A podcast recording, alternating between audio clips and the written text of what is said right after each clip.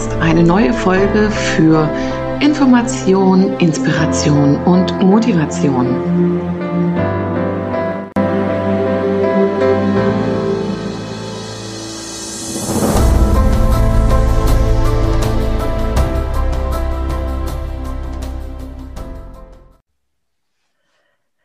Ja, hallo, herzlich willkommen bei Wege des Herzens, Maren Fromm, der Podcast.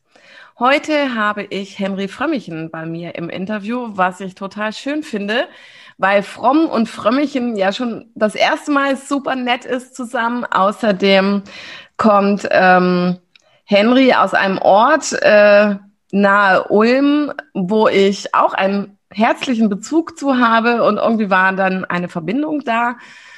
Und außerdem passt er wunderbar in das Monatsthema. Ähm, der Oberbegriff ist ja sexueller Missbrauch, sexuelle Gewalt, aber genauso ausgedehnt dann darauf, ähm, auf Homosexualität oder sämtliche Sexualitäten, die es gibt. Ähm, da werden wir im weiteren Gespräch auch noch drauf eingehen, wie meine Haltung dazu ist und auch die vom Henry. Und wir haben, ich habe dazu ja auch schon äh, mit Leona Lindau und äh, Nadine Götz jeweils einen Podcast zu gemacht.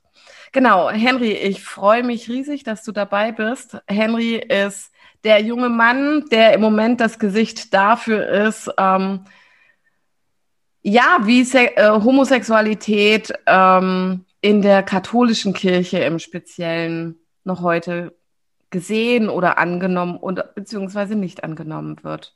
Genau. Herzlich willkommen, lieber Henry. Dankeschön. ja, schön, dass du da bist. Ähm, Henry, ich würde gerne erstmal für die Zuschauer wissen, ähm, du hast es mir bereits erzählt, aber ich glaube, es ist auch wichtig zu wissen, weshalb du dich als jemand, der homosexuell ist, für, dafür entschieden hat, Priester zu werden? Was war, wer, was war, ist deine Geschichte und wer waren auch deine Vorbilder?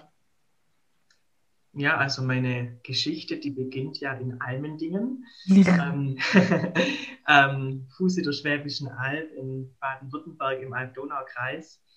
Und ja, ähm, die Geschichte beginnt damit, dass ich ein junger, ein junger Schüler war in der dritten Klasse und ich äh, in den Religionsunterricht bei meinem damaligen Heimatpfarrer ging und äh, total fasziniert von ihm war, wie er uns Schülerinnen und Schülern ja den Glauben vermittelt hat und den Religionsunterricht abgehalten hat. Und ähm, der Pfarrer Gerlach, ähm, der hat damals schon irgendwie gemerkt, boah, bei dem, der Henry, der ist irgendwie, ja, da ist was bei dem da, der ist wissbegierig, der fragt viel, da ist ein Feuer da. Und er hat mich dann damals ja, ein Stück weit an der Hand genommen. Er war für mich sehr schnell eine sehr starke Vorbildfunktion, äh, Person, ähm, zu dem ich aufgeschaut habe ähm, mit großer Ehrfurcht. Gut, das war ein Zwei-Meter-Mann oder ist ja bis heute noch äh, ein Zwei-Meter-Mann. Und wenn da so ein kleiner Tropf daneben dran steht, ähm, ja, das ist schon was Besonderes. Und schnell war klar, dann auch in der ähm, Vorbereitung auf die Erstkommunion, ich will Ministrant werden. Und mhm. ich will da vorne am Altar stehen und will da beim Pfarrer Gerlach sein und will da an, am Altar Dienst tun. Und ja, durch mein Engagement als Ministrant ähm, und ja, ähm, das, das Leben in der Kirchengemeinde, ja, war für mich irgendwie klar, äh, schon relativ früh, dass ich dieses Hobby ähm, irgendwie später auch mal vielleicht auch zu meinem Beruf machen möchte, zu meiner Lebensaufgabe, weil ich konnte mir eigentlich nichts anderes vorstellen als immer nur das. Also am Altar zu stehen, ähm, auch dieses Feuer, ähm, diesen Esprit, was da vom Pfarrer Gallach ausging, auch äh, an meine Mitmenschen weiterzugeben, diese Botschaft von Jesus. Und das war schon immer meins. Und ja, je älter ich wurde, desto ernster und reiflich überlegter wurde dieser Wunsch dann auch. Also es war zuerst mal so diese Vorstellung oder so dieses Interesse da dafür, aber irgendwann war es dann für mich so weit, dass ich sagte, okay, ja, ähm, ich möchte Priester werden. Mhm. Und möchte es also wirklich offiziell, also so aus ganzem Herzen äh, und ganzer Seele einfach, ähm, ja, diese Aufgabe übernehmen, ähm, Menschen diese Botschaft Gottes nahezubringen durch mein Wirken, durch mein Auftreten, durch Gespräche, durch den Dialog mit den Menschen. Mhm. Genau, das ist soweit zu dieser Geschichte, wie das ja. alles so gekommen ist. Und ja. vielleicht der, der ganze Anfang dieser Geschichte, muss man sagen, ist eigentlich eine Erzählung meiner Mama. Okay. Und zwar ähm, hat sie mich, da war ich, keine Ahnung, ein paar Monate alt oder vielleicht ein Jahr, hat sie sich mit mir einfach mal dann zum Sonntagsgottesdienst in die letzte Bank reingesetzt, um einfach zu schauen, wie reagiert denn der Henry überhaupt? Quengelt er, fängt er an zu schreien, zu weinen, rennt er bloß in der Kirche rum, was macht er denn überhaupt?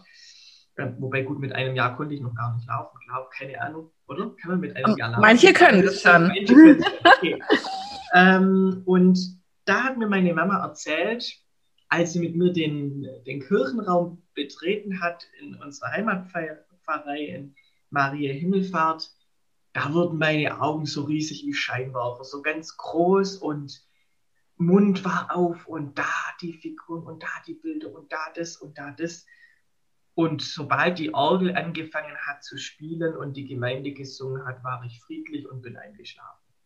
Okay. Und da muss also schon ganz früh irgendwas in mir gewesen sein, wo einfach dieses Gefühl von Geborgenheit, dieses Gefühl von Heimat in mir ausgelöst hat.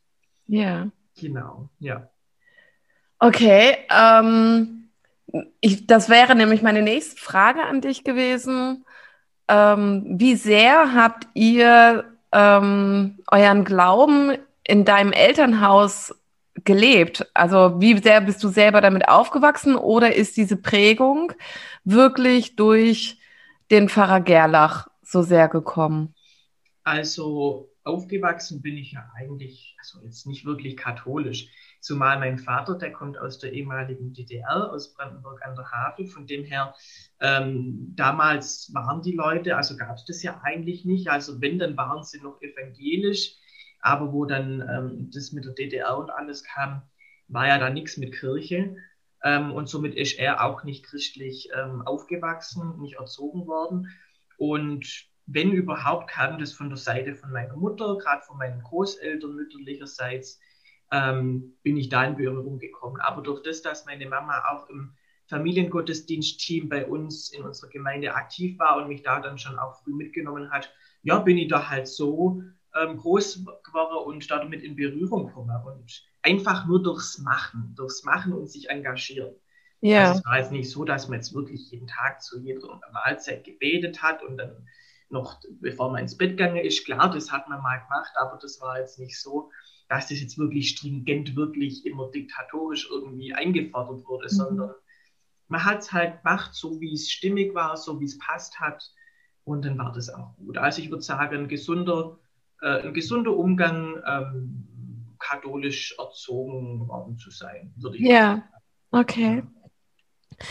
Ja, und du hast mir dann ähm, im Vorfeld noch erzählt, ähm, dass ja auch dein Weg trotzdem dann nochmal Irritationen auch hatte, dadurch, dass du dann für dich irgendwann herausgefunden hast, dass ähm, du sexuell anders orientiert bist, was ja auch, ähm, wo du ja wahrscheinlich schon früh auch mitbekommen hast, dass das mit dem katholischen Glauben irgendwie angeblich im Widerspruch stehen kann. Ähm, und das fand ich eine sehr, sehr, zum Beispiel sehr, sehr, sehr schön, was du dazu erzählt hast. So auf der einen Seite das, wie es dir erging und auf der anderen Seite aber auch, ähm, welche Helfer du dann für dich auch gefunden hast. Magst du darauf nochmal eingehen? Weil ich finde, also für mich kam dabei raus so, ja, das ist dann nochmal das gewesen, was deine Entscheidung so sehr gestärkt hat. Ja, also das ähm, fing eigentlich damit an, als dann ähm, mein Heimatpfarrer, der Pfarrer Gerlach, dann in Ruhestand ging und unsere Gemeinde verlassen hat. Ähm, ich habe es ja vorher schon gesagt, er war für mich ja eigentlich, oder ist bis heute, ähm, wir haben bis heute ein sehr inniges Verhältnis, ähm, ja, Bezugsperson für mich, war auch so sowas auch wie so noch so ein dritter Großvater vielleicht. Ein Mann, ähm, zu, dem ich eigentlich mit, mit, mit, fast allen Fragen eigentlich kommen konnte und der immer ein offenes Ohr für mich hatte und auch hat. Und da war es dann eben so, er ging weg und dann ist da für mich ein Stück weit, ja, muss ich schon sagen, eine Welt zusammengebrochen. Weil ich war damals 15 und ja, somit auf dem Gipfel, sage ich jetzt mal, meiner Pubertät. Und ja, das war halt schon hart eigentlich da, wo ich ihn dann gebraucht hätte. Da hat er unsere Gemeinde verlassen. Und dann war ich, ja, ein Stück weit natürlich schon äh, total auf mich gestellt und habe dann gemerkt, ähm, dass es jetzt ja nicht nur Kirche gibt und kirchliches Engagement und das alles, weil ich war ja schon immer, eigentlich täglich war ich, äh, in, also sobald ich aus der Schule eigentlich draußen war, der nächste Weg war in Kirche, entweder ein Orgel zum Orgel über oder einen Besuch beim Pfarrer Gerlach zu machen.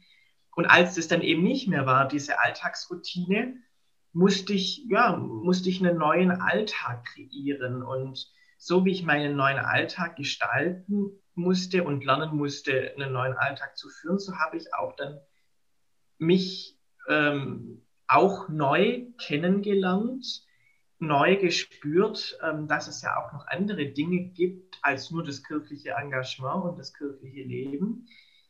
Und habe dann eben ganz bewusst erst ähm, gemerkt, okay, ähm, auch was meine Sexualität angeht, ähm, da entwickelt sich was, was jetzt vielleicht nicht der Norm entspricht. Mhm. Also ich habe ja natürlich schon früher oder schon früher immer so gemerkt, okay, mein Opa war ja 31 Jahre lang Bademeister in Almedinge und ich war deswegen ja eigentlich fast immer im Sommer war ich im Schwimmbad.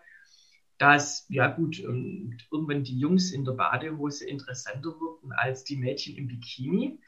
Aber für mich war das dann, ich habe das damals eigentlich noch gar nicht so richtig einordnen können, beziehungsweise war mir das dann auch egal, weil für mich immer der, ja, der Wunsch da war und äh, sowieso feststand, okay, hin wieder durch Priester.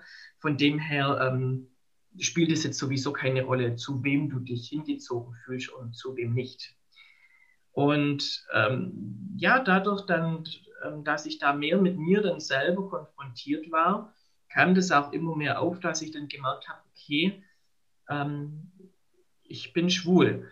Und es war für mich persönlich, ähm, das kann auch bestimmt jeder bestätigen, der sich, der vielleicht momentan auch in dieser Phase ist, beziehungsweise der das alles durchgemacht hat, man, äh, man trägt wirklich einen, einen inneren Kampf mit sich aus. Also man geht richtig durch die Hölle, ähm, bis man das endlich mal für sich kapiert und auch realisiert und sich selber dann auch annimmt und sagt, okay, ja, ich stehe auf Männer, ich bin homosexuell, so ist es. Mhm. Ähm, und das war dann so, ähm, ist auch eine, eine ganz tolle Geschichte dann, dass ich dann quasi dieses Coming Out wieder innerhalb der Kirche hatte. Und zwar in einem, ja, in einem Seelsorgegespräch mit dem Pfarrer, der dann nach dem Pfarrer Gerlach kam. Ähm, und ja, ich habe öfters das Gespräch gesucht und ja, da gab es immer schon so, so, starke Reiberei, weil irgendwie ich wusste immer nie, was will er eigentlich von mir, beziehungsweise was will er mir sagen, weil er mich ja nie ähm, damit konfrontieren wollte, äh, falls er sowieso selber weiß, was mit mir los ist. Er wollte einfach, dass ich selber drauf komme. Und ich habe das nie richtig verstanden, bis es irgendwann halt Klick gemacht hat. Und ähm, von dem her war ich dann sehr dankbar, dass das dann alles so kam. Und wie gesagt, mein Coming Out hatte ich eben dann ähm, bei dem zweiten Heimatpfarrer, den wir dann in allen Dingen hatten. Und ja, dann kam eben dann die Frage auf, ja, Herr Pfarrer, wie ist denn das jetzt eigentlich? Okay, jetzt habe ich den Schritt gemacht, zu mir zu stehen, mich äh, so anzunehmen, wie ich bin, das zu realisieren. Aber was wird jetzt aus meinem Traumberuf, Priester zu werden? Weil ich will doch seitdem ich, ja, seit Kindheit an will ich Priester werden. Und es geht jetzt einfach nicht mehr. Und deswegen war das auch für mich im Vorfeld immer ein Kampf. Oute ich mich, oute ich mich nicht, stehe ich zu mir, stehe ich nicht zu mir, weil ich hatte ja zwei Wahlen. Entweder ich oute mich, kann somit nicht mehr Priester werden Oder ich oute mich nicht, verstecke meine Sexualität, versuche das irgendwie zu unterdrücken oder irgendwie mit mir selber auszumachen, aber kann dann unbeschwert diesen Weg, ähm, Priester zu werden, gehen. Mhm. Es war so dieser Wissensstand, den ich als junger Mann hatte, mit gerade mal 15, 16 Jahren, weil ich einfach wusste, okay, offiziell ähm, dürfen homosexuelle Menschen oder eben Männer mit tiefsitzenden homosexuellen Tendenzen wie es da in diesem, äh, in diesem Werk von Papst Benedikt heißt, was er damals 2005 eben äh, ja, diese Instruktion gegeben hat, äh, wie es da drin stand. Und für mich war das so befreiend, als dann der Pfarrer sagte, Henry, äh, deine Sexualität spielt erstmal überhaupt keine Rolle. Mhm. Geh diesen Weg weiter, mach dich auf den Weg, Priester zu werden und alles weitere wird sich dann fügen. Also deine Sexualität spielt jetzt primär überhaupt keine Rolle. Und diese Zusage zu bekommen, einerseits, Henry, es ist alles okay, du kannst trotzdem Priester werden. Und einerseits diese Zusage dann zu bekommen, Henry, ähm, Gott liebt dich genauso, wie du bist. Das war das größte Geschenk für mich. Und wie gesagt, äh, ab diesem Abend, das war Nachmittag, ich habe die Welt mit ganz anderen Augen gesehen. Ich habe alles wieder viel intensiver wahrgenommen, viel bunter ich habe wieder, ich konnte wieder lachen, ich kannte einfach ich selber sein. Also das war unbeschreiblich, dieses Gefühl. Also was man da, was da von innen rauskommt für eine Energie, was da neu entfacht wird, äh, ja, das ist, das ist der Wahnsinn. Und ähm, genau, also somit war dann schlussendlich mal für mich klar, okay, ich bin schwul. Und dann musste ich es halt dann noch irgendwie dann zu Hause meinen Eltern dann äh, beibringen oder ja, halt sagen. Und also es war auch so beim, in meinem familiären, also in meinem, Familie, in meinem familiären Umfeld, war eigentlich dieses Outing fast wie, also wie ein Bilderbuch, wie man sich das vorstellen kann. Ähm, also es hat ja angefangen, ich habe ja mich dann auch in so einem sozialen Netzwerk dann angemeldet, das heißt DBNA, also du bist nicht allein. Das ist so ein Netzwerk für 14- bis 27-jährige queer, äh, queere Jungen, also schwul, bi, trans, was auch immer, mhm. ähm, wo man sich einfach austauschen kann, wo sich gerade junge Menschen, die auch auf der Suche sind nach ihrer Identität, austauschen können und Erfahrungen sammeln und schauen, in welche Richtung geht es eigentlich bei ihnen. Und mein Vater war halt bei uns zu Hause immer so für die Computer zuständig, wenn da irgendwas, also für die ganze Technik. Und irgendwann musste er bei äh, meinem Computer auch was machen und hat wohl irgendwie meinen Google-Verlauf irgendwie gesehen und hat halt gesehen, dass ich da auf dieser Seite eben bin. Und eines Sonntags mittags hat er mich dann, also da saß ich oben in meinem Zimmer, habe Latein gelernt. Ich habe am nächsten Tag eine Klassenarbeit oder einen Vokabeltest geschrieben. Schreibt er mich dann so über WhatsApp, äh, über WhatsApp an und fragt, du Henry, was ist ein DBNA? Und ich so, ach du Scheiße. du Scheiße. Äh, also, oh. Und dann habe ich gesagt, ja, ähm, ist ja eigentlich selbsterklärend, oder? Also du mhm. kannst ja lesen. Und dann hat er so gesagt, ja, schon, aber ähm, ja, er wollte halt fragen und ähm, ja, vielleicht möchte ich ja was dazu sagen. Und dann habe ich gesagt, ja, das ist jetzt gerade irgendwie ein bisschen, naja, keine Ahnung, unangenehm. Dann hat er mir nur geschrieben, Henry, egal was ist, also ich bin immer für dich da, ich habe dich so, ich habe dich lieb, ich bin dein Papa und ich bin wahnsinnig stolz auf dich. Und wenn du reden willst, ich bin da. Und dann bin ich halt dann gleich runtergestürmt ins Wohnzimmer und habe ihn dann in den Arm genommen und ja, also das war. Gott, da kommen mir fast die Tränen. war unbeschreiblich schön, ja. Und ähm, dann war halt dann der Punkt, ja, der Mama will ich es aber selber sagen, das sagst du mir nicht. Und dann hat er gesagt, ja klar, natürlich darfst du das selber machen, er übernimmt das nicht für mich. Und dann habe ich bei der Mama, glaube ich, noch so eine halbe Woche oder wie lange ich gebraucht habe, bis ich mich da getraut habe. Und ähm, da war es dann auch so, ich habe mir bei meinem Friseur Mut angetrunken. Ich war beim Friseurtermin und dann haben wir halt so Sekt getrunken und alles. Und dann, ähm, ja, wenn ich jetzt heimkomme, dann sage ich es dann der Mama. Und dann war ich dann am Abend zu Hause, Mama war schon im Bett und dann bin ich zu ihr ins Bett reingeschnuckelt und sie hat dann auch zuerst hey Handy, was machst du bei mir? Du warst ja schon lange mit bei mir im Bett drin, was ist jetzt mhm. los? Und dann habe ich halt auch so gesagt, ja Mama, ähm, hast du mich lieb? Ja, natürlich habe ich dich lieb. Wie kommst du drauf? egal was passiert und so und hm, ja, hast was angestellt. Und dann, ah, und dann habe ich so eine halbe Stunde lang rumdruckst und so, bis ich dann irgendwann, bis es mir dann über die Lippen kam, ja, ähm, Mama, ich bin schwul. Und dann guckt sie mich so anstreichelt über meinen Kopf und sagt, ach Henryle, da sagst du mir nichts Neues. dann hat sie mich in den Arm genommen, hat sie mich beglückwünscht und so und dann, ja, also war sie total happy und alles und dann sind wir runter, mein Papa war noch im Büro und dann ist meine Mama zum Kühlschrank und hat eine Flasche Sekt rausgeholt. Und dann haben wir mit einer Flasche Sekt darauf angestoßen. Wow, wie schön. Also genau. das ist wirklich eine super schöne Reaktion, weil also es kam auch äh, dann von deiner Familie nicht die Reaktion, wir lieben dich trotzdem, sondern wir lieben dich genau wie du bist. Ja, ja. und ähm, das ist, glaube ich, das Großartigste, was man sich wünschen kann, weil es wirklich völlig egal ist, wen man liebt oder was man liebt. Ähm, Haupt, Hauptsache, man kann lieben. Genau, genau. Ja. Oh, schön, prima. Wie alt warst du da, Henry? Äh, 15 war ich da. 15, wow, dann hast du es echt schon früh für dich auch formulieren können. Ja.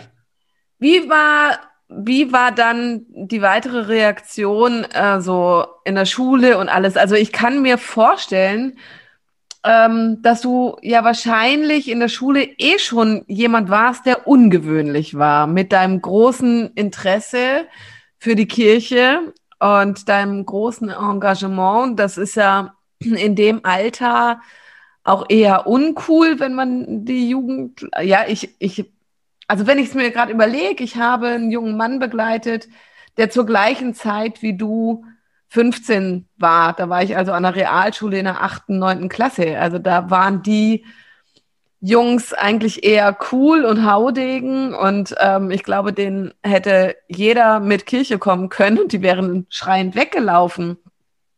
So, und jetzt bist du jemand gewesen, der sich auf der einen Seite so sehr für den Glauben und ähm, für dein, deine Berufung, ähm, Priester werden zu wollen, bereits als junger Mann von Kindesbeinen an ähm, engagiert hat und ähm, hast dich dann möglicherweise noch geoutet, dass du schwul bist. Wow, sehr mutig. Oder also eigentlich schade, wenn ich sage, wow, sehr mutig, aber es ist bestimmt eine Herausforderung auch gewesen. Ja, also ich liebe ja die Herausforderung. Also, es ist bei mir irgendwie immer so, also ich war ja schon immer, ich war halt immer dahin. Das war schon immer das. Das war schon im Kindergarten so, das war schon in der Schule so. Immer im Elterngespräch hieß es halt, es ist halt der Henry. Ja? Okay. Und ähm, klar, also natürlich war ich in meiner Schule, im Gymnasium, mich kannte ja jeder, ähm, weil ich eben einerseits ja so ein, so, so ein offener Mensch war und so kommunikativ ähm, und dann natürlich auch diese feste Überzeugung hatte von meinem Glauben und das wirklich bei mir auch immer eine wahnsinnig wichtige Rolle gespielt hat und ich mich da eigentlich immer in jeder freien Minute eigentlich immer mit meinen Lehrern drüber unterhalte, wenn mir das wahrscheinlich schon zum Hals rauskommen ist, mit dem Henry über Gott und die Welt unter, unterhalten müsstet und der die einfach zulabert. Mhm. Ähm, genau, ähm, und ja, es war halt dann schon so klar in der Schule, wo ich das für mich ja auch noch nicht sehen konnte, dass ich schwul bin, hast natürlich immer so blöde Kommentare abkriegt und bist auch ein Stück weit natürlich gemobbt worden. Ähm, ja, du Schwuchtel und so weiter, was du halt für so, so Kommentare eben immer abkriegst. Und das, das Tolle war eigentlich, oder das Faszinierende, als ich dann mich geoutet hatte, war das in der Schule, ah, keine Ahnung, war das ein Tag, zwei Tage, war das dann das Thema, wo dann wirklich jeder komme ist, boah, Henry, stimmt das und so? Und sag ich, ja. Ähm, aber ist ja nichts Neues, gell? Ähm, und schlussendlich war es dann auch so, das war vielleicht, ja, an einem Tag war das halt das Top-Thema. Jeder war dann begeistert, okay, dass es jetzt endlich offiziell ist, sozusagen. Mhm. Und seitdem war dann Ruhe. Also seitdem äh, habe ich mir keine Kommentare mehr anhören müssen. Seitdem Handy, also ja, war das irgendwie ein ganz anderes Verhältnis, wie man im Umgang miteinander stand. Und dann trotz, trotzdem immer noch, ja gut, hin, jetzt bist du schwul, aber du willst ja trotzdem Priester werden. Gell? Mhm. Das war ja auch in der Vorbereitung zum Abitur und so weiter, die Hackenstufe, ja, ja, der Henry, der wird mal Papst. Gell? Also das war halt immer mhm. so der Kommentar von meinen Mitschülern. Und ja, ich habe denen dann halt auch erklärt und gesagt, ja, das, wie das geht. Klar, habe ich meine Sexualität, aber schlussendlich irgendwann werde ich dann den Zölibat versprechen, wenn ich je Priester werde. Und dann ist es wurscht egal, mhm. wen ich jetzt nicht liebe oder ja, mit wem ich jetzt nicht ins Bett gehe. Gell? Weil mhm. schlussendlich werde ich irgendwann, so Gott will, enthaltsam leben und dann ist das kein Thema mehr. Mhm. Aber Hauptsache, ich weiß um meine Sexualität und kann dann dementsprechend agieren und umgehen und weiß um mich selber. Ja, total schön. Okay, ja, du sprichst es gerade an. Du hast dein Abi gemacht, also du bist heute 21 Jahre. Du warst wahrscheinlich schätzungsweise 18 ungefähr, 17, 18? Ja, 17. Also Abi war dann mit 18 komplett beendet, aber ich habe noch mit 17 Abitur geschrieben. Ja. Okay. Ähm, wie ist dann dein Weg weitergegangen? Also du bist heute Bestatter, hast du dann erst die Ausbildung noch gemacht? Ja, also es war ja so, ich bin dann, ähm, also nach dem Abitur waren dann alle Wege schon geebnet, dass ich eben dann katholische Theologie in Tübingen dann studiere, ah. weil ich komme ja aus Baden-Württemberg, aus der Diözese Rottenburg-Stuttgart und da war es ja klar, ähm, man geht in seine Diözese dann, um Theologie zu studieren. Und dann war eben alles soweit fest. Und ja, dann war es eben so, ähm, zwischen Abitur und Studium war halt jetzt dann eine lange Zeit Luft. Und dann hat man Zeit, ähm, eben auch eben Menschen kennenzulernen, die eben so sind wie man selber, also auch homosexuell. Ähm, weil hier auf dem Land, gut, den kennst du da groß, beziehungsweise den gibt es denn da. Also da hast du ja eigentlich großartig jetzt nicht irgendwie die Berührungspunkte zu so mhm. Menschen. Und dann habe ich eben die Zeit genutzt, eben dann auch mal nach Ulm oder nach Stuttgart oder so zu fahren, um äh, einfach auch junge Männer kennenzulernen, die genauso fühlen, die genauso lieben wie ich. Mhm. Ähm, und ja, wie es dann halt das Schicksal so wollte, ähm, habe ich dann da im Sommer 2017 ähm, meinen dann äh, zukünftigen Freund dann kennengelernt, über den ich mich ja in, also dann in beide Ohren total verliebt habe und verschossen habe. Mhm. Und ähm, ja, und ich habe ihm natürlich schon gesagt, du, ähm, ich werde Theologie studieren in Tübingen. Von dem her, ich will, also bevor das was Ernsteres wird, das muss dir halt klar sein, dass die Möglichkeit eben besteht, dass ich Priester werde. Mhm. Ähm, und ja, aber dann war es dann eben so, ich war in Tübingen und habe dann aber gemerkt, dass mich das innerlich total zerreißt. Einerseits dieses Studium und ähm, also diesen Weg aufs Priesteramt, auch wenn das noch ewig lang hingewiesen wäre, aber trotzdem. Und dann auf der anderen Seite eben dann meinen Freund zu haben. Und es hat mich innerlich so fertig gemacht, weil ich gesagt habe, das funktioniert nicht, das, man kann nicht zweigleisig fahren, dass ich dann kurz entschlossen gesagt habe, okay, ich breche dieses Studium ab ähm, und ich möchte schauen, ähm, was das mit meinem Freund wird und was daraus wird mhm. habe ich dann damals mit dem Direktor vom Wilhelmstift Augsburg, habe ich gesagt, wissen Sie, Herr Farmer, ähm, klar ähm, kann ich austesten, ist Beziehung was für mich oder spricht er an für mich. Aber wenn ich jetzt gerade einen Menschen habe, mit dem ich äh, das äh, ja, nachspüren kann, ob eine Beziehung was für mich ist, dann muss ich jetzt dem nachgehen, weil ich kann jetzt nicht einfach Theologie studieren und dann nach dem Studium sagen, so, jetzt schüttle ich mir mal kurz einen Menschen aus dem Arm raus und probiere, ob nicht Beziehung doch was für mich wäre. Also, mhm. weil wenn es jetzt ansteht, dann steht es halt an. Und dann habe ich eben so agiert und schweren Herzens dann oder ja, halt diese Konsequenz gezogen und gesagt, okay, ich lebe jetzt diese Beziehung. Und gut, dann war ich eben drei Jahre in dieser Beziehung, habe dann gleich, ähm, als ich aus Tübingen dann wieder in die Heimat kam, sofort äh, in dem äh, hiesigen Bestattungsunternehmen angefangen, wo ich ja in der Schulzeit immer schon auch Ferienarbeit gemacht habe. Und da habe ich dann kurz entschlossen gefragt, hey, wie sieht's aus, kann ich bei euch Praktikum machen? Haben sie gesagt, ja klar, Henry, komm, kein Problem. Und dann war schnell klar, okay, ähm, ich mache eine Ausbildung, weil was ich in der Tasche habe, das habe ich, eine Ausbildung kann mir keiner nehmen, dann habe ich wenigstens was. Ja. Und dann habe ich eben die Ausbildung dann gemacht, habe die verkürzt dann abgeschlossen. Ich habe äh, normalerweise geht sie drei Jahre, Best also Bestattungsfachkraft ist ein ganz normaler Ausbildungsberuf. Der drei Jahre geht. Ich konnte es in eineinhalb Jahren machen, aufgrund meiner, meines Abiturs und so weiter und weil die Noten einfach gepasst haben. Und ja, habe dann die Ausbildung gemacht und dann auch weiter in diesem Beruf gearbeitet, war in meiner Beziehung nach wie vor, aber nach einer gewissen Zeit dann auch ähm, nach einer Zeit des Abstands zur Kirche, weil ich mich natürlich persönlich auch ein bisschen als gescheitert dann sah, weil jeder wusste und war davon überzeugt, ja, der Henry wird mal Pfarrer und plötzlich hat einen Freund. Ähm, ja, ist ja auch nicht so, auch auf dem Land, in so einem Dorf wie in Almendingen, ja, fühlt man sich dann vielleicht doch ein bisschen komisch dabei. Ja. Und ja, und dann wurde es eben dann so, dass dieser Wunsch, Priester zu werden, plötzlich wieder stärker wurde, dass ich in mir gespürt habe, okay, es wird unruhig in mir, da, da kommt wieder was hoch, da ist etwas. Ich konnte es am Anfang erst nicht benennen, was es ist.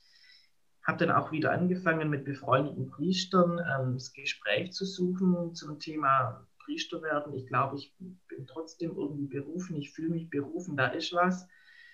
Und ja, dieses Gefühl, dieses Feuer in mir, das wurde immer intensiver. Und dann kam eben jetzt vor einem Jahr Corona und wo dann eben auch die Gottesdienste nicht mehr stattfinden konnten. Und dann, ja, musste das, musste meine Gottesbeziehung, mein Glauben, den ich einfach so gelebt habe, das musste dann alles aus mir selber rauskommen. Und da habe ich eben gespürt, boah, da ist so, also da ist so viel da irgendwie. Ähm, das ist der Wahnsinn und ich muss dem nachgeben. Und dann stand ich halt vor dieser furchtbar schwierigen Entscheidung, was machst du jetzt? Mhm. Weil natürlich immer im Hinterkopf, klar, du hast einen Partner an deiner Seite, mit dem du jetzt drei Jahre in einer Beziehung warst, der auch sein Leben auch ein Stück weit natürlich auf dich ausgerichtet hat.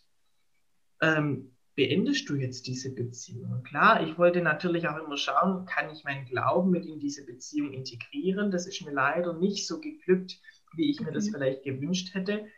Deswegen war ich dahingehend dann auch ja, sagen wir mal, unzufrieden, unglücklich in dieser Beziehung dann auch, weil ich, ja, weil es einfach nicht so war, wie ich mir das gewünscht hätte.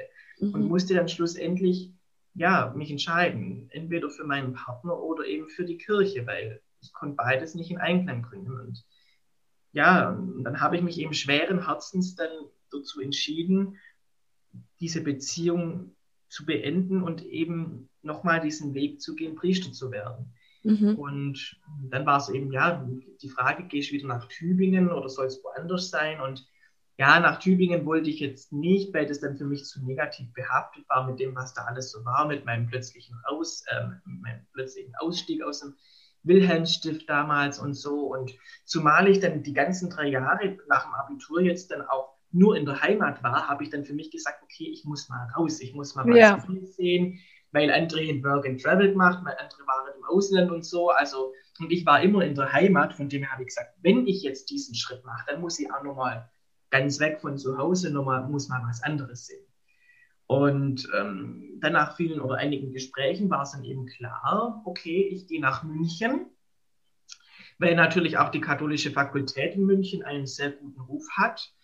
Und ja, habe mich dann da beworben oder habe mich da mal vorgestellt. Per E-Mail zuerst mal habe ich den Regens geschrieben, ähm, habe ein bisschen mein, mein Leben skizziert und dann hat er mich relativ zügig äh, äh, dann eingeladen zu einem ersten Gespräch nach München das jetzt, ja, so jetzt gerade vor einem Jahr eigentlich alles so begann. Ich glaube, heute sogar vor einem Jahr war ich das erste Mal in München. Ja, wow. Ähm, genau, also das ist gerade äh, Jahrtag sozusagen, wo das alles mhm. losging. Und es war ein wunderbares Gespräch. Also wirklich, wir hatten ein super Gespräch. Ich habe mich so wohl gefühlt in diesem Seminar in München und habe, ja, war richtig voller Feuer und Begeisterung. Und dann gab es noch ein zweites Gespräch, dann noch mit dem Subregens und dann nochmal mit ihm, wo ich ein zweites Mal nach München kam, wo dann eben auch das Thema angesprochen wurde, ja, ob ich schon Beziehungen hatte, ähm, ob ich sexuelle Erfahrungen habe, habe ich gesagt, ja. Ich war jetzt drei Jahre in einer Beziehung ähm, und bin mir meiner Sexualität bewusst, also Erfahrung habe ich, ähm, aber ich bin jetzt hier und ähm, möchte eben mich vorbereiten oder diesen Weg gehen Priester zu werden. Mhm. dann kam eine Woche später dann schlussendlich dann die E-Mail, dass sie sich freuen, äh, mich dann im Herbst, also im September 2020, dann ins Propedeutikum, also in das Einführungsjahr ins Priesterseminar aufzunehmen. Da habe ich mich natürlich sehr gefreut und war ganz glücklich, dass dann dieser neue Lebensabschnitt für mich dann beginnen konnte. Ja, wow, dann das heißt, du hast erst ähm, im September letzten Jahres gestartet. Und ähm, ich glaube, was die wenigsten wissen, ist, ähm, dass du zwar im Moment aktuell in den Medien bist, wir sind jetzt am 14.05.21, wenn wir das Gespräch führen, ähm, aber dass du ja eigentlich schon, oder nicht eigentlich, sondern dass du schon seit November nicht mehr, seit November 2020 schon nicht mehr im Priesterseminar bist. Ähm, der Grund für die, die es nicht mitbekommen haben, ist, dass du ähm, ein Foto veröffentlicht hast, ähm, wo, auf dem du mit ähm, dem schwulen Bachelor, wenn ich es richtig weiß, dich hast in München fotografieren lassen und hast es auf Instagram hochgeladen. Genau. Und das ist dann Auslöser für welchen Prozess gewesen, Henry?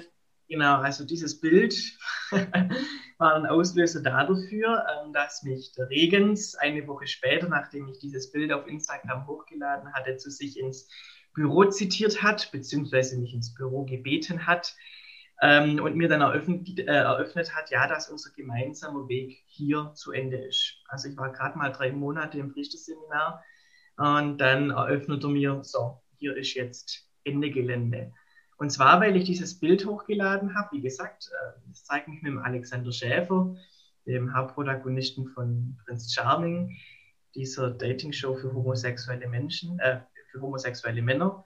Ähm, und ja, er hat mir dann quasi vorgeworfen, dass ich mit diesem Post ähm, Homosexualität propagandieren würde und mich mit homosexuellen Menschen solidarisieren würde und das als Priesterseminarist, als Aushängeschild äh, der Erzdiözese München und Freising ja nicht geht und ich somit als Priesterseminarist nicht mehr tragbar sei. Okay. Und das war dann die Begründung dazu. Und es ist, ähm, also er hat dich noch nicht mal gefragt, ähm, wie du dazu gekommen bist, sondern tatsächlich das direkt als ähm, Grund genommen. Genau, also er hat dann zwar schon gefragt, was mich da geritten hat, beziehungsweise was ich mir da dabei gedacht habe. Ja. Äh, er hat mir auch, auch, geduldig zugehört, also wo ich dann meinen Standpunkt erläutert habe, weswegen ich das gemacht habe.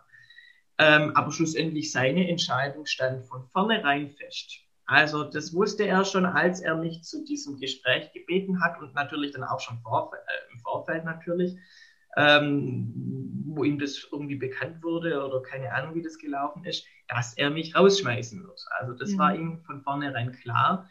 Und da gab es dann auch nichts zu drehen und nichts zu wenden. Ja. Henry, wie ging es dir dann? Also das ist ja irgendwie, da hast du einen Weg eingeschlagen, also einen Weg eingeschlagen oder dich bewusst wirklich dafür entschieden, ähm, für den Weg, den du als Kind schon immer angestrebt hast, also ähm, wo du noch mal kurz ausprobieren musstest oder ausprobiert hast für dich, ob das andere Leben ähm, für dich in Frage kommt und bist dann doch deinem Ruf gefolgt. Ähm, außerdem, ähm, so war es in unserem ersten Gespräch, hast du mir erzählt, dass es für dich so berührend ja auch war, dass du in der katholischen Kirche durch einen katholischen Pfarrer diese Annahme und diese Liebe ja auch für dich bekommen hast, als du gesagt hast, wie es dir geht mit deiner Homosexualität oder dass du ähm, das in dir entdeckt hast, ja, und er das ja eigentlich sogar gefeiert hat, dass du es für dich endlich gefunden hast, weil er es schon längst gespürt hatte, so wie auch deine Familie. Ähm, und jetzt hast du dich ganz bewusst für diesen Weg mit Gott entschieden, für die Menschen, weil du auch, ähm, so hast du es mir gesagt, gerne seelsorgerisch auch damit gearbeitet hättest, ja. Und ähm, ist dir da, also es fühlt sich für mich so an, ich glaube, mir wäre der Boden unter den Füßen weggerissen gewesen. Ja, also wenn man das jetzt so sieht, also ich wusste erstmal, ich dachte zuerst, das ist versteckte Kamera. Ja. Und im zweiten Moment war es halt, das war, das war ein Schlag in die Fresse. Also es war, ja.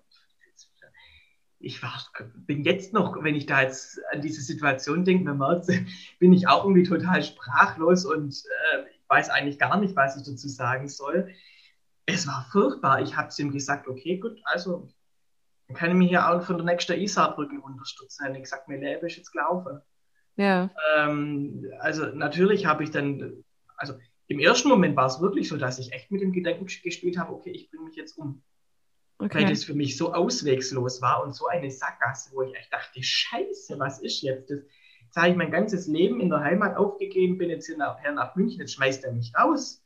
Mhm. Was mache ich jetzt hier in München? Wo soll ich hin? Was soll ich machen? Ja. ja. Also das war, es hat mir, ja, es hat mir wirklich buchstäblich den Boden und den Füßen weggezogen. Aber ja, der Henry wäre ja nicht der Henry, wenn er sich nicht irgendwie zu helfen wüsste. und ich bin ja dann eigentlich sofort dann, also natürlich habe ich zuerst ähm, mir Rat gesucht, zuerst bei einem Freund von mir, dann eben auch beim Lebensgefährten meiner Mama. Das war der erste, den ich dann angerufen habe, weil ich zu dem, was das angeht, einfach ein gutes Verhältnis hatte und ähm, der mir dann da mit Rat und Tat zur Seite stand. Und dann habe ich halt gleich angefangen, dann ja, Bewerbungen zu schreiben, weil für mich klar war, okay, ich will in München bleiben, ich will nicht mehr zurück in die Heimat.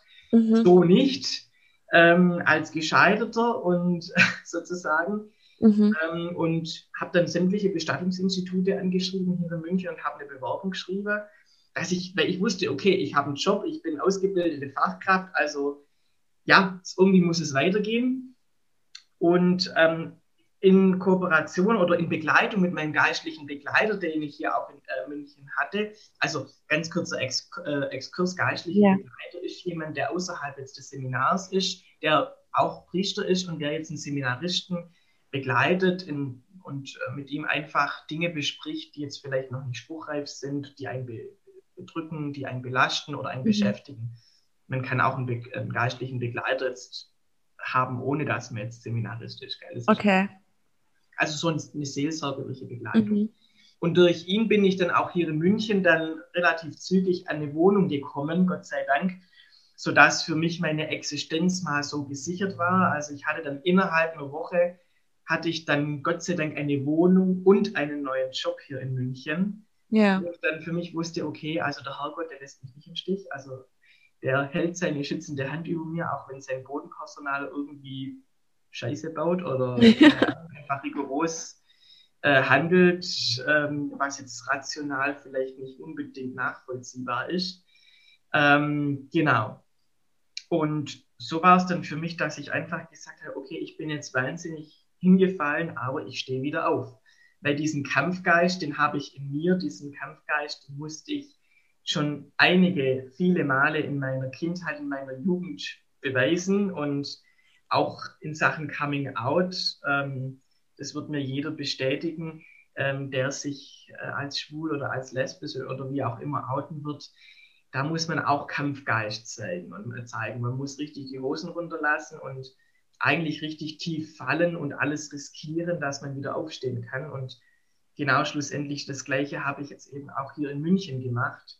Ich war nichts, also ich bin ja mit nichts nach München gekommen. Ich war als Priesterseminarist ich war weder Schüler, ich war kein Student, ich war in keinem Ausbildungsverhältnis, also ich war nichts ähm, mhm. und stand dann eigentlich faktisch auf der Straße ähm, und ja, bin dann aus dem Nichts raus dann an eine Wohnung und dann an einen Job gekommen und ja, habe langsam jetzt dann hier in München dann Fuß gefasst. Gell, yeah. Aus eigenem Antrieb, aus eigener Kraft raus. Natürlich auf jeden Fall mit Menschen an der Seite, die mir ja, tatkräftig zur Seite standen, die mich unterstützen, auch nach wie vor unterstützen. Aber schlussendlich, sie können ja nur Hilfestellung sein. Also schlussendlich machen muss ich selber. Und ich bin wahnsinnig dankbar, dass das bis jetzt alles so gut gelaufen ist. Ja. Was mich jetzt gerade kurz bewegt hat, ist ähm, deine Aussage, dass das jeder weiß, der ähm, sich als homosexuell, schwul oder wie auch immer geartet. Oh Gott, es ist so schrecklich. Also liebes Publikum, ich möchte diese Schubladen eigentlich gar nicht ansprechen. Ich möchte einfach eigentlich sagen, ähm, dass es egal ist, wie, je, wie und wen und was jemand liebt. Ähm, wir sind alle einfach Mensch und deswegen ähm, finde ich es ganz, ganz erschütternd, ähm, dass es, ich meine, du bist 20, nee, 8, 27 Jahre jünger als ich, ähm, bloß zwei, drei Jahre älter als meine Tochter.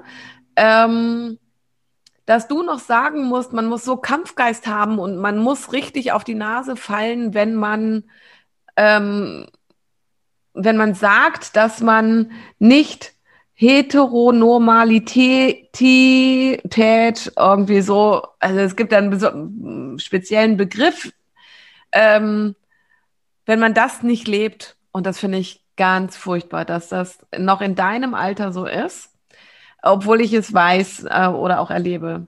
Das Schöne ist, also ich kann dir, ähm, ich hatte da meiner Tochter und ihrer Freundin erzählt, dass ich mit dir das Interview führen werde. Und, ähm, und die haben beide gesagt, es ist doch egal, es ist doch einfach Liebe. Und ich erlebe das auch in meinem Hauptjob, das habe ich der Nadine und auch der Leona bereits im Podcast gesagt, dass die Jugendlichen, die noch auch wieder nach dir kommen, sind Gott sei Dank immer offener und neugieriger und äh, probieren auch sich selber mittlerweile gut aus. Und ich wünsche mir da auch für unsere Gesellschaft echt noch viel, viel mehr Öffn äh, Eröffnung, ja. Ähm, Du hast so ein schönes Zitat, also wir haben das beide festgestellt, als ich gesagt habe, dass mein Podcast heißt Wege des Herzens. Hast du mir ähm, erzählt, dass du ähm, von Goethe ähm, ein, einem Zitat folgst. Ähm, ich habe es leider nicht wiedergefunden. Ich würde dich bitten, erzähl es mal. Ja, und zwar ähm, das Zitat von Johann Wolfgang von Goethe es muss von Herzen kommen, was auf Herzen wirken soll. Ja, genau.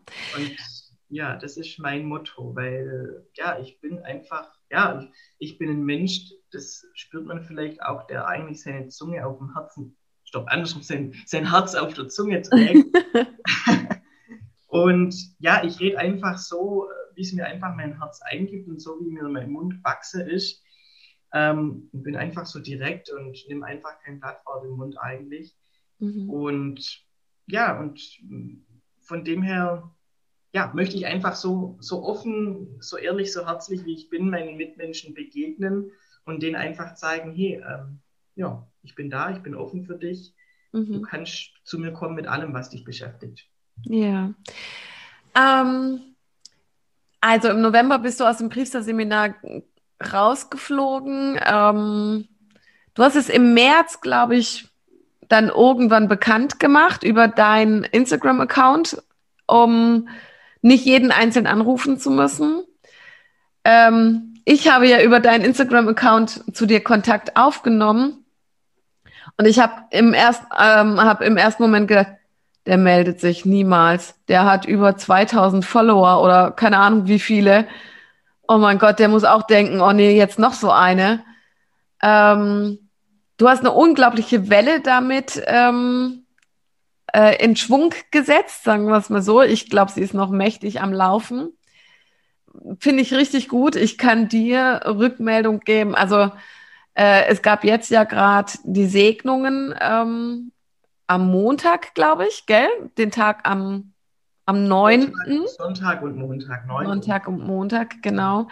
Ähm, was ich total schön finde, ist, dass es auch in den Netzwerken überall gepostet wurde. Ähm, ich selber bin in der Community vom Veit Lindau, der da auch einen speziellen Post zugemacht hat. Ähm, also der Vater von der Leona, mit der ich auch einen Podcast gemacht habe, ähm, der das auch sehr befürwortet hat.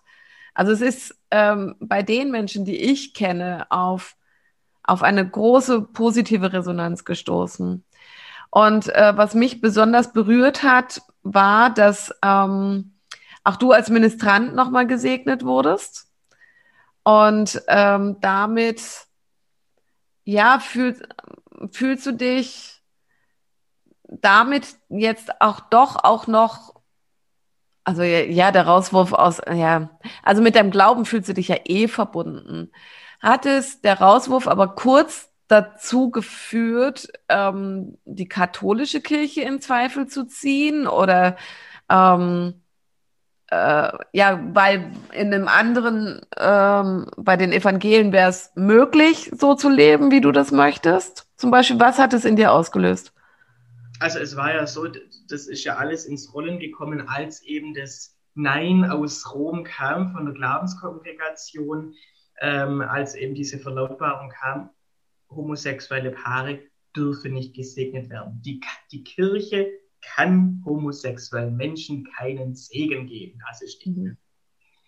Und da ist mir dann schlussendlich ein Stück weit, was heißt also der Krage Platz, beziehungsweise ich war so tief verletzt, weil ich einerseits sage, okay, jetzt bin ich aus dem Priesterseminar rausgeflogen, weil ich halt, ja, irgendwie äh, Homosexualität so nach öffentlich eben gezeigt habe, wie auch immer, keine Ahnung.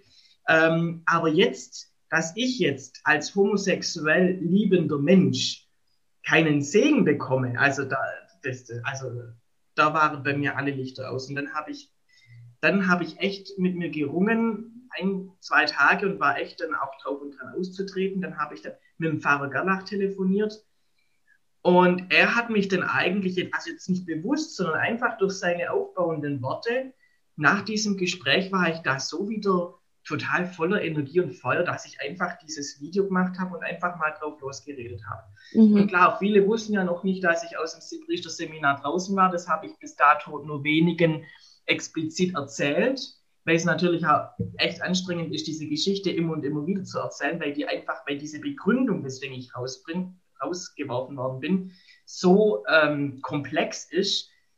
Ja, und dann habe ich einfach gesagt, okay, jetzt mache ich einfach ein Generaldingens, ähm, mache jetzt Generalnachricht, okay, dass jeder weiß, der mir auch folgt äh, auf Instagram, beziehungsweise zu dem ich Kontakt habe aus der Heimat, dass ich eben nicht mehr im Seminar bin. Und das hat dann, dieses Video hat dann Wellen geschlagen. Also, und äh, dann kam zuerst die Heimatzeitung, die haben dann berichtet, Südwestpresse so dreiviertel Seite, Titelseite auf dem Ehinger Tagblatt, wo ich echt dachte, okay, also damit hätte ich jetzt nicht gerechnet.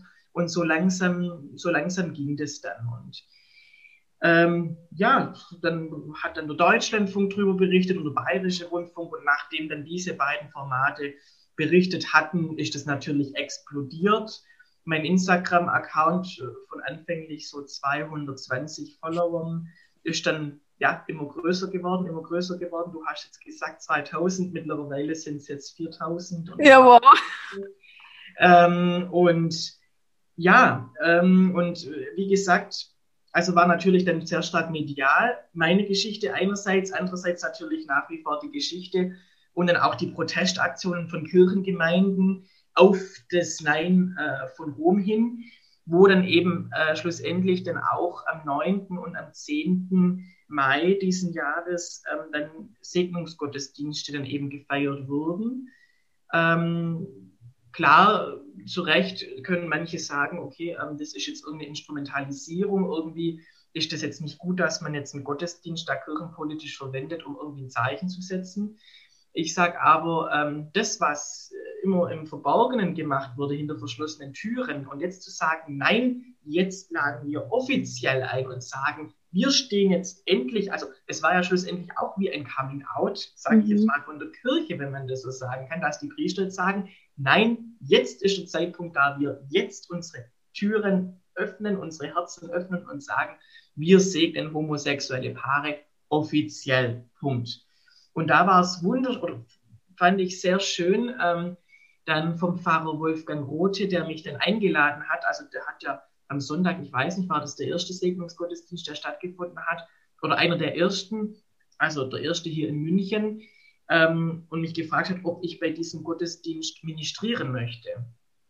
Und ja, ich war, bin dem am Anfang zuerst ein bisschen skeptisch gegenübergestanden dem ganzen Thema, habe dann aber gesagt, ja, ich mache das weil es natürlich dann schon auch nochmal, ähm, ja, einerseits Zeugnis geben ist, also für mich Zeugnis, dass ich sage, aufgrund dessen, was mir passiert ist, ähm, lehne ich die Kirche nicht ab, wende ich mich nicht von der Kirche ab, sondern bin nach wie vor gerne Glied in der Kirche und engagiere mich nach wie vor selbstverständlich in der Kirche. Und was ein ganz großes Geschenk eben für mich war, dass ich dann sagen konnte, auch nach wie vor mache ich noch gerne Dienst am Altar mhm. als Ministrant. Und das war einfach für mich sozusagen, ich setze für mich das Zeichen, aber auch für die Menschen da draußen, dass ich mich jetzt nicht von der Kirche abwende und, und sage, macht euren Scheiß alleine, ich hau jetzt ab, sondern ich bleibe da. Trotz was mir alles passiert ist, trotz dass ich eigentlich jeglichen Grund hätte, aus der Kirche auszutreten, sage ich, nein, ich bleibe, ich zeige diese Größe, ich bin so stark und ich gebe dieses Zeugnis für meinen katholischen Glauben, den ich seit meiner Kindheit an lebe, ähm, dass ich mich nicht einfach so rauskatapultieren lasse. Mhm. Das, dieses Statement wollte ich persönlich in diesem Gottesdienst setzen. Klar, natürlich in Kombination eben, weswegen dieser Gottesdienst auch gefeiert wurde, eben und um äh, diesem Nein aus Rom äh, ein bisschen also Gegenwind zu verpassen, zu sagen, nein, ähm, wir segnen auch homosexuelle Paare. Und das hat ja alles, das hat ja alles ähm, schlussendlich miteinander äh, ein Stück weit zu tun, das Ganze. Ja, total schön. Ähm, ja, Henry, so langsam können wir dann vielleicht auch zum Ende kommen, weil also ähm, also für mich ist es ein total schön, ein total schöner, rund, ein runder Prozess auch. Ähm, und ich äh, finde es wirklich stark in, in deinem Alter, ähm, in welcher Geschwindigkeit du da auch in die Aufarbeitung gehst und auch in deine Klarheit, ja. Ähm, und auch, also zum Beispiel, also ich bin zum Beispiel katholisch ähm, getauft und hatte auch Kommunion und Firmung. Aber für mich war es zum Beispiel, ich habe mich nie so gebunden gefühlt an die katholische Kirche, weil es ähm, für mich schon immer Widersprüche dort gab, die ich nicht mittragen konnte. Aber zum Beispiel war es für mich selber auch nie Thema, ganz aus der Kirche rauszugehen, weil ich auch einen tiefen Glauben habe, obwohl ich nie äh, nie viel in der Kirche war und trotzdem ist er da. Und ich bin dann konvertiert sozusagen zu den Evangelien und damit geht's mir total gut. Ja, und ich konnte es meiner Tochter dann völlig frei lassen, in welchen Weg sie gehen möchte. Also sie war nicht getauft und hat sich mit 13 Jahren selber dafür entschieden. Und es war so bewegend, ja, dass es nochmal, also ähm, wenn sich ein Mensch bewusst für etwas entscheidet, und mit welcher Liebe der Mensch dann auch dahinter steht.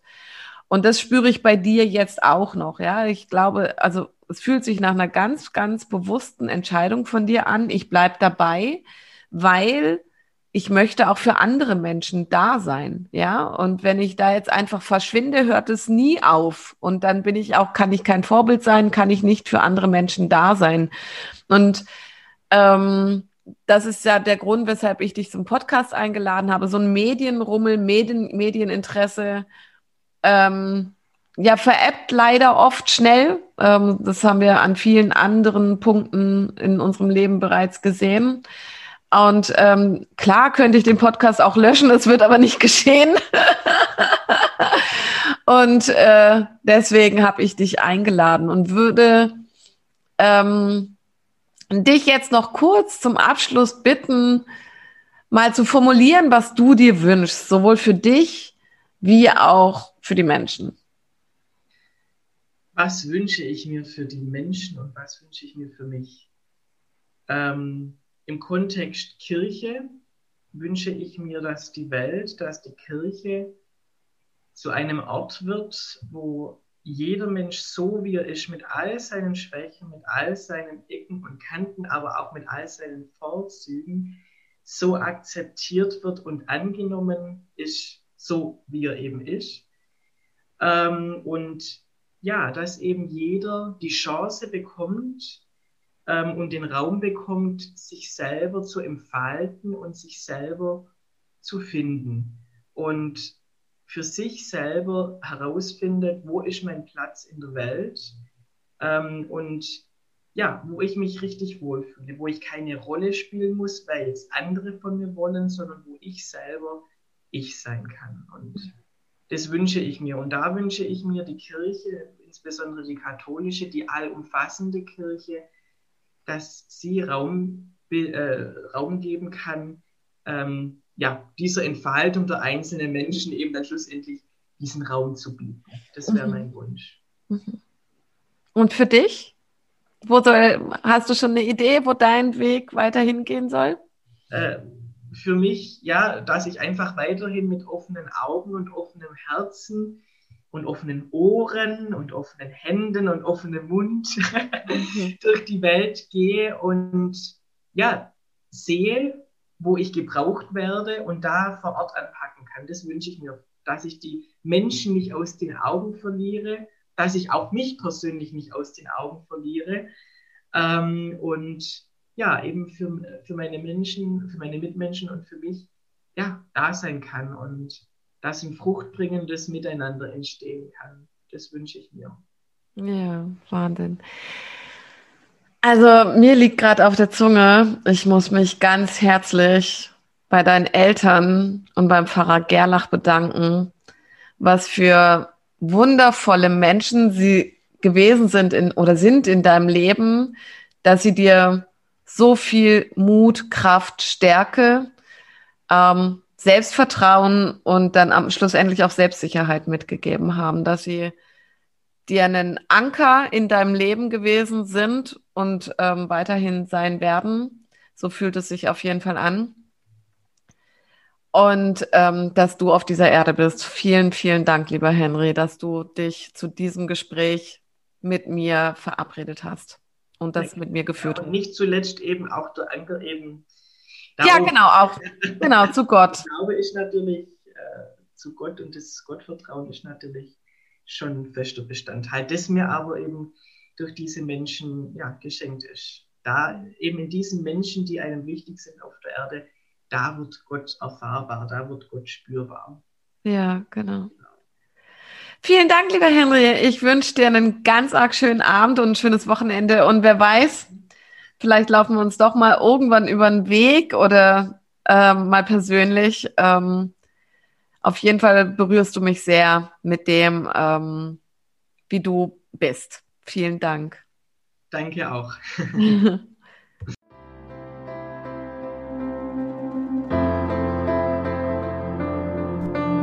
das war's mal wieder für heute und ich freue mich bereits auf die nächste Folge. Bis dahin, eine schöne Zeit.